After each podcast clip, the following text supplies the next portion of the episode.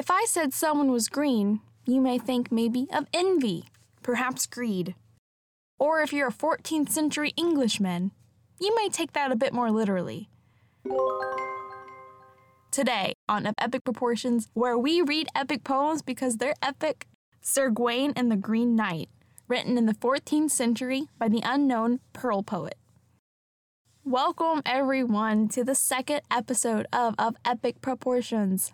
Today marks the first in a four part series reading Sir Gawain and the Green Knight, written in the 14th century, so the 1300s, in England by an unknown poet that is referred to as the Gawain poet or the Pearl poet. But one more thing before we get started. If you're tuning in in the future and all four episodes of this poem are out, and you just want to listen to it in one seamless audio clip instead of having to go through all the podcast episodes and cutting through my intro and outro talk, you can go to buymeacoffee.com slash epic proportions or check out the link in the show notes and donate $5 and buy a seamless audio clip of this episode. I greatly appreciate your support, but I also totally understand you're here for the story.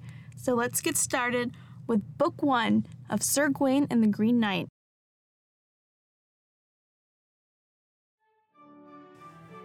Since Troy's assault and siege, I trow were overpast. True brands and ashes burnt that stately burg at last, and he, the traitor proved, for treason that he wrought, was fitly tried and judged, his fortune elsewhere sought. The truest knight on earth, Aeneas with his kin, who vanquished provinces and did as princes win of all the western isles the wealth and worth alway. Rich Romulus to Rome full swift had ta'en his way.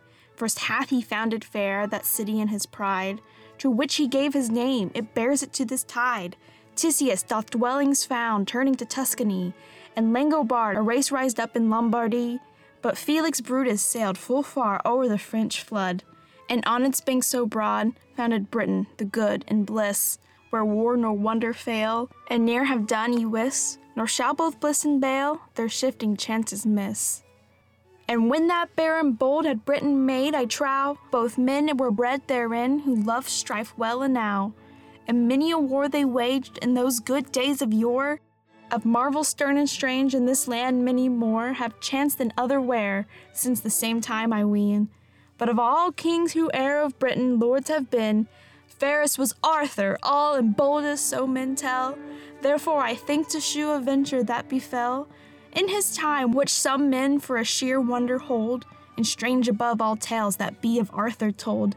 If ye will list the slay a little while in sooth, I'll tell ye as I heard it told in town for truth, with tongue as it doth stand to wit, and story stiff and strong, and letters fairly writ, the land hath known it long.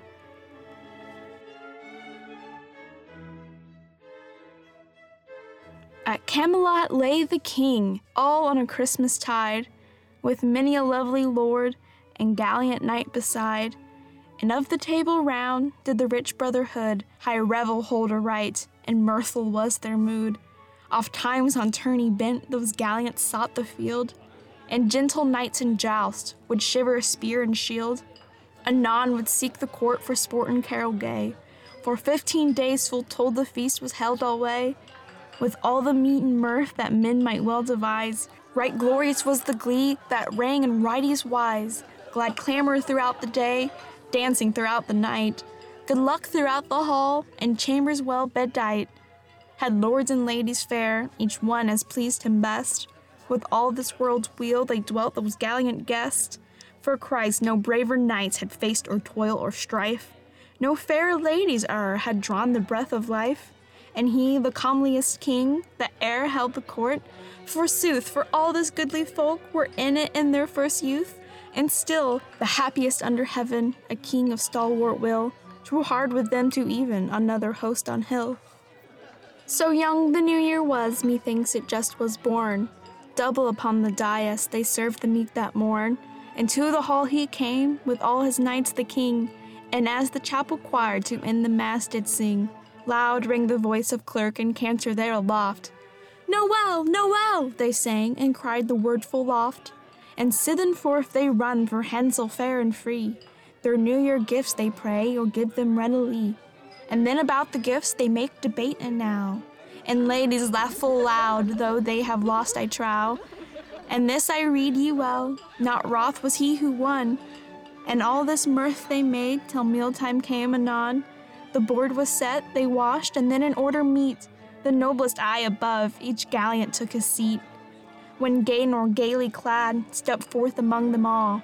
Upon the royal dais, high in the midmost hall, Sendal swept at her side, and eke above her head, a tapestry of tars and choice Toulouse outspread, and all embroidered fair, and set with gems so gay, they might be proved of price, and ye their worth would pay. One day, right fair she was, the queen, with eyes of shining gray, that fairer he had seen, no man might soothly say. Arthur, he would not eat till all were served with food. Glad of his gladness he, somewhat of childlike mood. A changeful life he loved, he liked it not to wit, either or long to lie, or in or long to sit. So chafed his youthful blood, and eke his busy brain. Also a custom good, to which the king was fain.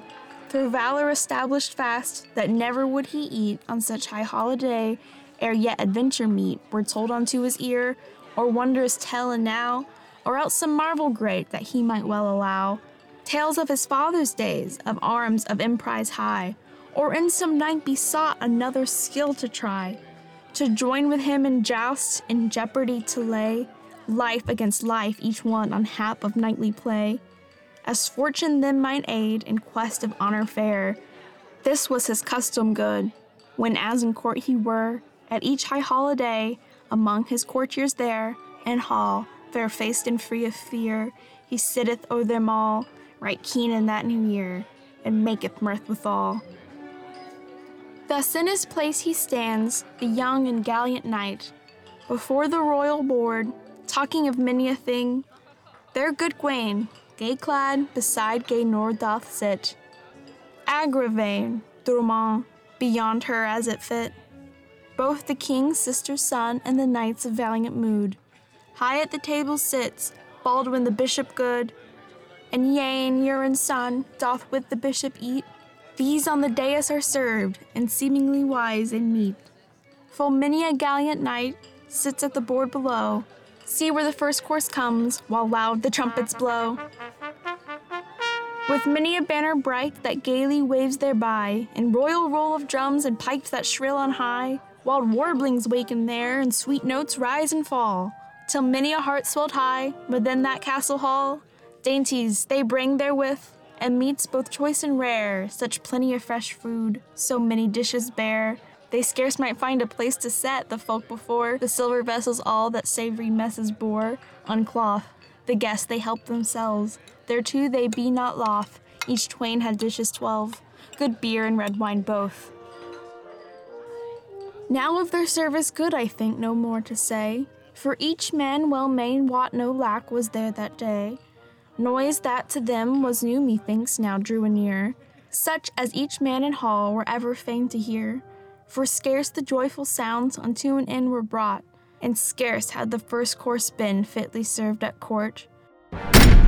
When through the hall door rushed a champion fierce and fell, highest in stature he, of all on earth who dwell. From neck to waist so square and eke so thickly set, his loins and limbs alike, so long they were and great. Half giant upon earth, I hold him to have been, in every way of men, the tallest he I ween, the merriest in his might that e'er a joust might ride. Sternly his body framed in back and breast and side belly and waist alike were fitly formed and small, and so his features fair were sharply cut withal, and clean. Men marveled at his hue, so was his semblance seen. He fared as one on feud, and overall was green. All green bedight that night, and green his garments fair. A narrow coat that clung straight to his side he wear, a mantle plain above, lined on the inner side, with costly fur and fair, set on good cloth and wide, so sleek and bright in hue. Therewith his hood was gay, which from his head was doffed, and on his shoulders lay, full tightly drawn his hose, all of the self same green, well clasped about his calf, their under spurs full keen, of gold on silken lace, all striped and fashion bright, that dangled beneath his leg, so rode that gallant knight. His vesture verily was green as grass doth grow, the bearing of his belt the blithe stone set a row, that decked in richest wise his raiment fine and fair, himself his saddle bow, and silk embroideries rare. 'Twere hard to tell the half, so cunning was the wise, in which 'twas broidered all with birds and eke with flies, decked with the horse's neck, and decked with the crupper bold, with God so gay of green, the sinner set with gold. In every harness boss was all enameled green, the stirrups where he stood were of the selfsame sheen, the saddle bow behind, the girth so long and fair. They gleamed and glittered all with greenstones rich and rare. The very steed beneath the selfsame semblance wear, he rides, a green horse, great and tall, a steed full stiff to guide, embroidered, bridled all, he worthily bestrides. Right gaily was the knight bedecked, all green his weed, the hair upon his head, the mane of his good steed. Fair floating locks enfolded his shoulders broad and strong, great as a bush the beard that on his breast low hung, and with his goodly hair that hung down from his head, a covering around his arm, above his elbows spread. Laced were his arms below, and in the self same way as a king's capados that clamps his neck all way. The mane of that great steed was well and deftly wrought, well crisped and combed the hair with many a knot and caught, folded with golden thread about the green so fair. Here lay a twist of gold, and here a coil of hair. In self same wise the tail and the topmost crest were twined, a band of brightest green the twain alike did bind, which set the precious stone, hung the tail's length adown, then twisted in a knot on high the crested crown. Therefrom hung many a bell of burnished gold so bright, such foal upon the fell, bestridden by such knight. Sure near within that hall, before of mortal sight, were seen, as lightning gleaming bright, so seemed to all his sheen. They deemed that no man might endure his blows so keen. Nor helmet on his head, nor hauberk did he wear, gorget nor breastplate good, as knights are wont to bear, nor shaft to smite, nor shield that blows might well withstand, not but a holy bow he carried in one hand. When all the groves be bare, then fullest is its green, and in his other hand, a huge axe, sharp and sheen a weapon ill to see, would one its fashion say. The haft, it measured full an ell yard long alway, the blade of good green steel, and all with gold inlaid, right sharp and broad the edge, and burnished bright the blade. 'Twas sharp and well to cut, and as a razor good. Right well the steel was set, and staff so stiff of wood, and iron bands to bind throughout the link it bare, with cunning work of green, all wrought and graven fair twined with the lace that fell in silken loops so soft, and at the head adown the haft was caught full oft, with hanging tassels fair that silken threads entwine, in buttons of bright green, all broidered fair and fine. Thus in the great hall door the knight stood fair and tall, fearless and free his gaze, he gat him down the hall. Greeting he gave to none, but looked right steadily toward the royal seat and quoth, Now where is he, the lord of all this folk? To see him I am fain, and with himself would speak, may I the boon attain. With frown he looked upon the knights and paced him up and down, fain would he know aright who was of most renown. Then each man gazed amain, each would that hero see, and each man marveled much what might the meaning be. That man and horse alike of such a hue were seen, green as the growing grass, and greener still, I ween. And that enamel green on gold that gloweth bright, then all with one consent drew near unto that knight. A marveling fell they all, who he might be, ye wis, for strange sights had they seen, but none so strange as this. The folk they deemed it well phantasm or fairy, and none among them all dared answer speedily, but all, astonished, gazed and held them still a stone throughout that goodly hall, in silence every one. Their faces changed as they by sleep were overcome. Suddenly, I deem not all for fear, but some for courtesy, they fain would lend an ear, and let the king reply. Arthur before his dais beheld this marvel fair, and boldly did he speak for dread he knew it ne'er, and said, Right welcome, sir, to this my house and hall. Head of this hostel I, and Arthur men me call. Alight from this thy steed, and linger here, I pray, and what thy will may be hereafter shalt thou say. So help me, quoth the knight, the God who rules o'er all. I came not here to bide within thy castle wall. The praise of this thy folk throughout the world is told. Thy burg, thy barons all, bravest and best they hold. The stiffest under steel, who battle steed bestride. Wisest and worthiest they, throughout the whole world wide. Proven right well in joust, and all fair knightly play. Renowned for courtesy, so I have heard men say. And this hath brought me here, and at this Yuletide fair. For be ye well assured, by this green branch I bear, that I would pass in peace and seek no battle here. For an it were my will to ride in warlike gear, I have at home an helm and halbert good and strong, a shield and shining spear, with blade both sharp and long, and other weapons good that well a knight beseem. And since I seek no war, my weeds are soft, I ween. And if ye be so bold as all men say ye be, the favor that I ask ye, sure will grant to me of right. Arthur, he was not slow to speak. I trow, Sir Knight, and here thou seekest a foe, thou shalt not fail for fight. Nay, here I crave no fight, in sooth I say to thee. The knights about thy board, but beardless barons they be, and I were fitly armed upon this steed so tall for lack of strength, no man might match me in this hall. Therefore, within thy court, I crave a Christmas jest. Tis Yuletide and New Year, and here be many a guest. If any in this hall himself so hardly hold, so valiant of his hand, of blood and brain so bold, that stroke for counter stroke with me exchange he dare, I give him a free gift, this gisarm rich and fair, this axe of goodly weight, to wield as he see fit, and I will bide his blow, as bare as here I sit. If one will test my words and be of valiant mood, then let him swiftly come and take this weapon good.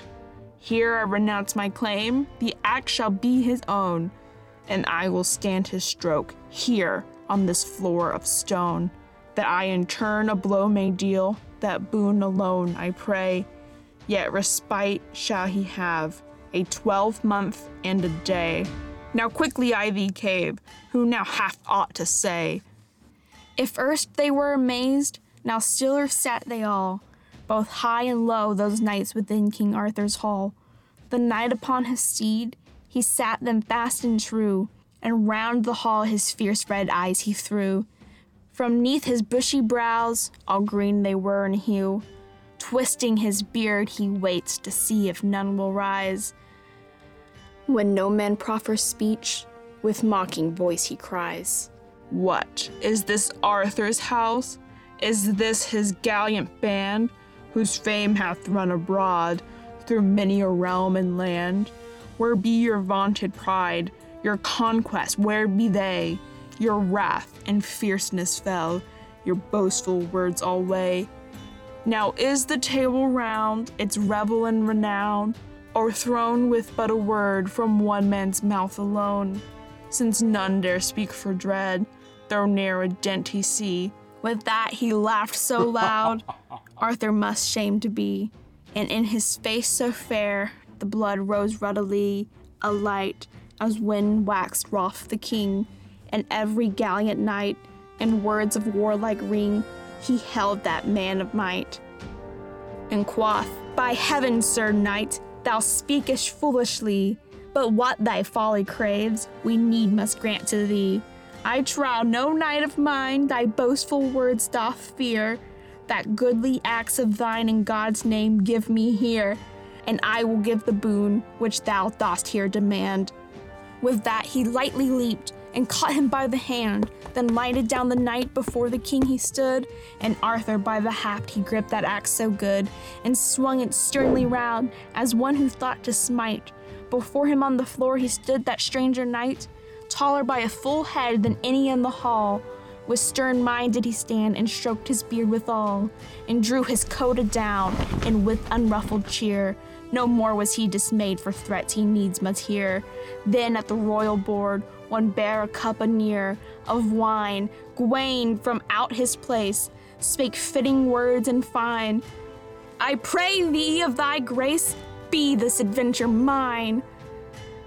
Quoth Gawain to the king, I pray rightly worthily thou bid me quit this seat and take my stand by thee, that so without reproach I from this board may rise, and that it may not ill in my liege lady's eyes. I'll to thy counsel come before this royal court. Unfitting do I deem that such a boon be sought, and such a challenge raised in this your goodly hall, that thou thyself be fain to answer it withal while many a valiant knight doth sit beside thee still. I wot there beneath heaven no men of sterner will, nor braver on the field, where men fight as is fit. Methinks the weakest I, the feeblest here of wit, the less loss of my life, if thou the sooth wouldst say, save as thy near of kin, no praise were mine alway. No virtue save thy blood, I in my body know since this be folly all, nor thine to strike this blow, and I have prayed the boon, then grant it unto me. This good court, and I bear myself ungallantly, may blame. Together did they press, their counsel was the same, to free the king no less, and give Gawain the game.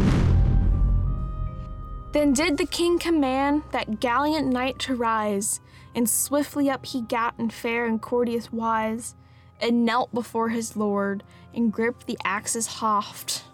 The king he loosed his hold and raised his hand aloft and blessed him in Christ's name and bade him in good part to be of courage still, hardy of hand and heart.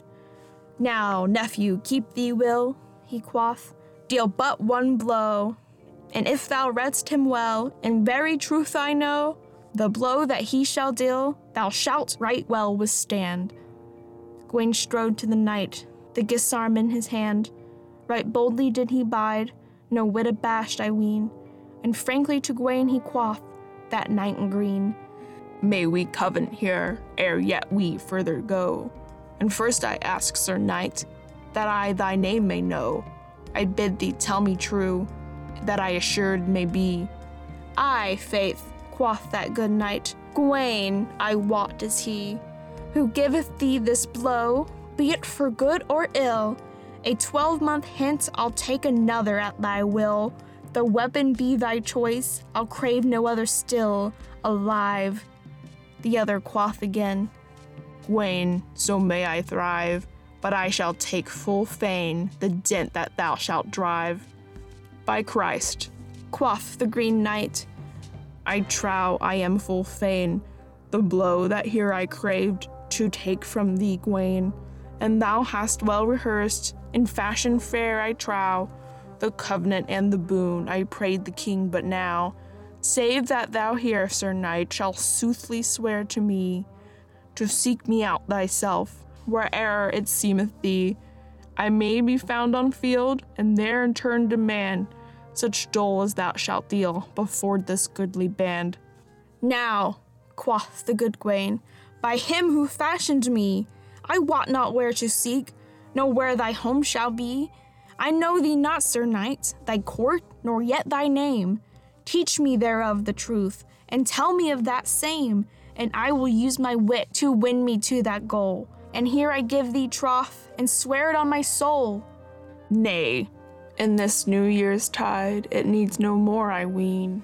So to the good Gawain he quoth that knight in green, Save that I tell thee true.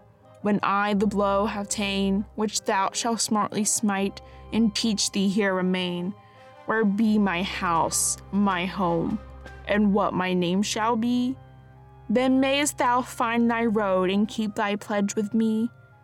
But if I waste no speech, thou shalt the better speed, and in thy land mayst dwell, no further seek a need for fight. Take thy grim tool to thee, let's see how thou canst smite. quoth Gawain, willingly, and stroked his axe so bright. The Green Knight on the ground made ready speedily. He bent his head adown, that so his neck were free. His long and lovely locks across the crown they fell, his bare neck to the nape, all men might see right well. Gawain, he gripped his axe and swung it up on high. The left foot on the ground he setteth steadily. Upon the neck so bare he let the blade alight. The sharp edge of the axe the bones asunder smite. Sheer through the flesh it smote, the neck was cleft in two. The brown steel on the ground it bit so strong the blow. The fair head from the neck fell even to the ground. Spurned by the horse's hoof, and as it rolled around, the red blood spurted forth and stained the green so bright. But ne'er for that he failed, nor fell that stranger knight. Swiftly he started up on stiff and steady limb, and stretching forth his hand as all men gaped at him, grasped at his goodly head and lift it up again, then turned him to his steed and caught the bridle rein, set foot in stirrup iron, bestrode the saddle fair, the while he gripped his head in by the flowing hair. He set himself as firm in saddle, so I ween, as naught had ailed him there, though headless he was seen. In hall he turned his steed about, that corpse that bled withal, full many there had doubt of how the pledge might fall. The head within his hand he held it up a space toward the royal dais, forsooth he turned the face. The eyelids straight were raised and looked with glance so clear. Aloud it spake the mouth, and as ye now may hear, Look, Gawain, thou be swift to speed as thou hast said, and seek in all good faith until thy search be sped. And as thou were didst swear in hearing of these knights, to the green chapel come, I charge thee now aright. The blow thou hast deserved, such as was dealt today, and on the New Year's morn I pledge me to repay. Full many know my name, Knight of the Chapel Green. To find me, shouldst thou seek, thou wilt not fail, I ween. Therefore thou needest must come, or be for recreant found. With fierce pull at the rein, he turned his steed around, his head within his hand. Forth from the hall he rode. Beneath his horse's hoofs, the sparks they flew abroad. No man in all the hall wist where he took his way, nor whence that night had come. Durst any of them say, What then? The king and Gawain there? They gazed and laughed again, proving it was full fair, a marvel unto men. Though Arthur in his heart might marvel much, I ween, no semblance in his speech of fear or dread was seen. Unto the queen he quoth, in courteous wise and gay, Dear lady, at this tide, let not your heart dismay. Such craft doth well, methinks, to Christmas tide belong, when jest so soothly sought, with laugh and merry song. And when in carols gay our knights and ladies vie, nay, less unto my meat, I'll get me presently. I may not soon forget the sight mine eyes have seen. He turned him to Gawain and quoth with gladsome mind, Now, sir, hang up thine axe. The blow was soundly sped. 'Twas hung above the dais on dossal overhead, that all within the hall might look upon it well, and by that token true the tale of wonder tell. Then to the royal board they sat them down, those twain, the king and the good knight, and men for service fain. As to the noblest there, with double portion wind, with meat and minstrelies, the Yuletide feast they spend. With joy they pass the day till shades of night descend. O'er Orland, now think thee well, Gawain, and fail not to withstand the venture thou wast fain to take unto thy hand.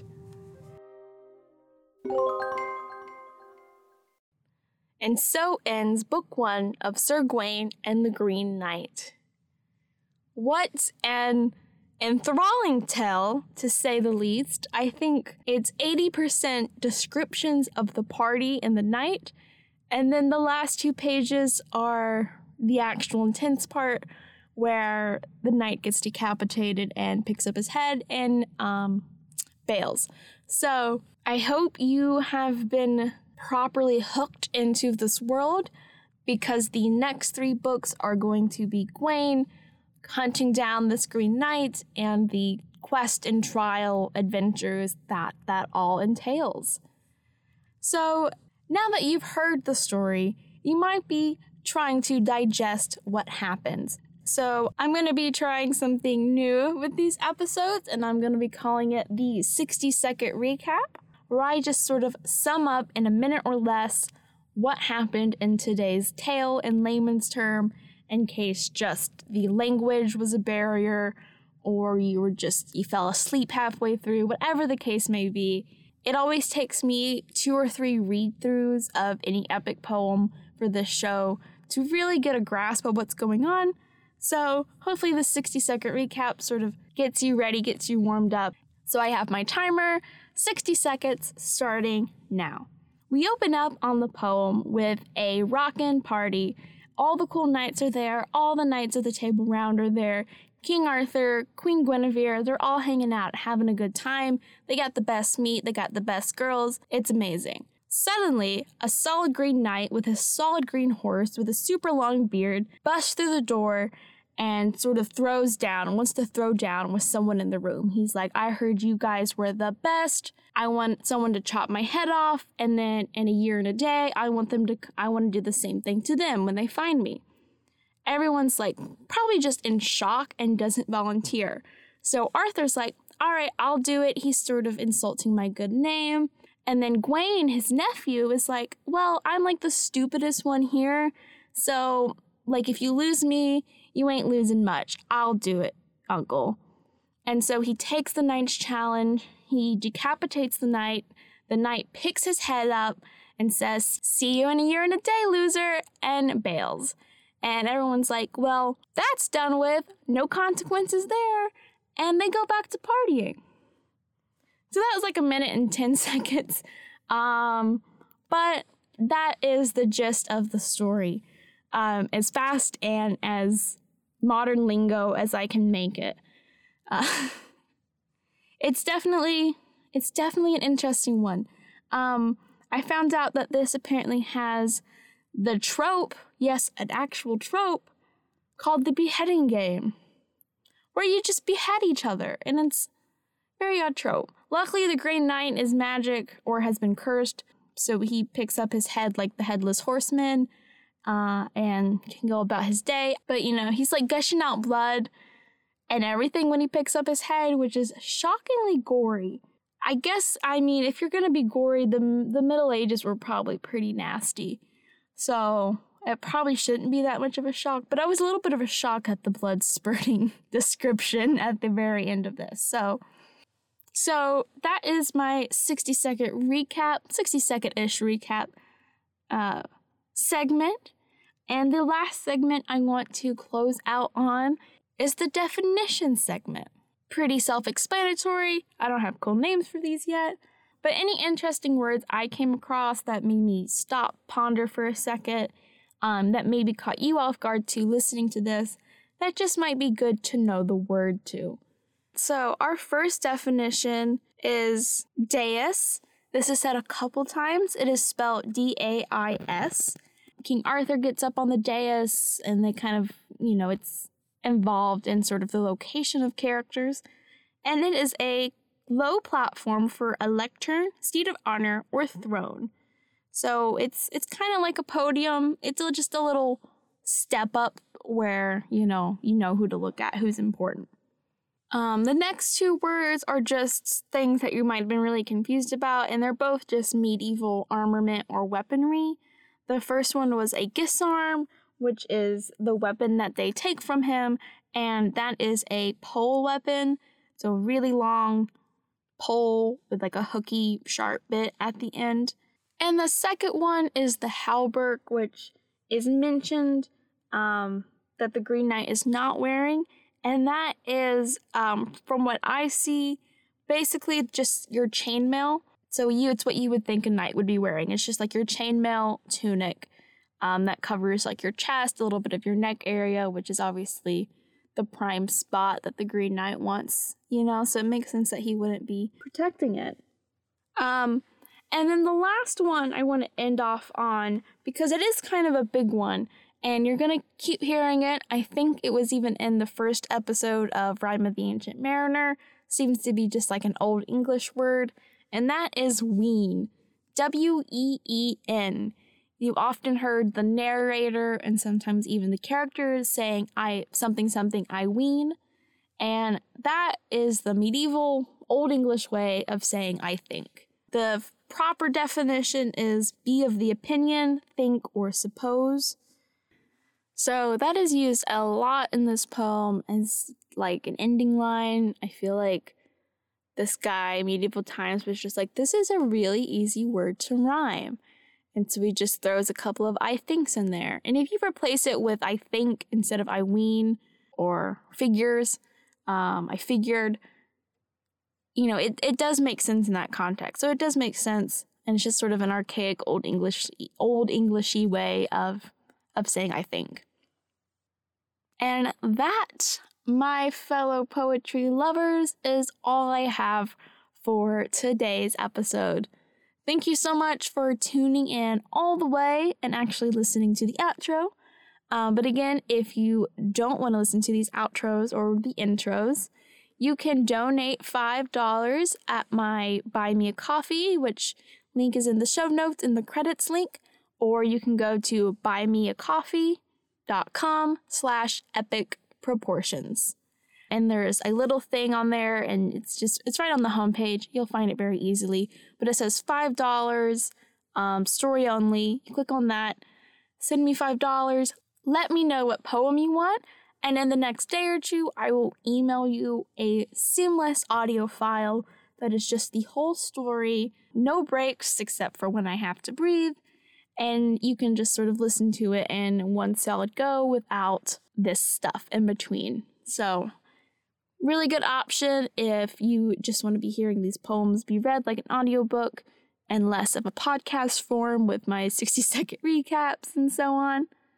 And it helps me make this podcast, which could be even better. I do have a goal up on the Buy Me a Coffee page. When I reach that goal, I will be able to buy a subscription to the podcast hosting service and have more than 500 characters to put in the episode description, which is why the episode description is just a link to read the poem and a link to another link where I can put more words on it.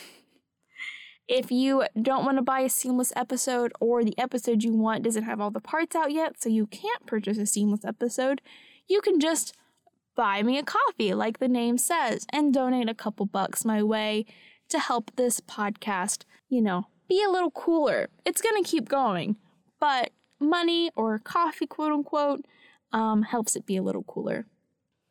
Thank you guys again, especially if you made it this far because you sat through all the self promotion ramble. And remember to stay epic.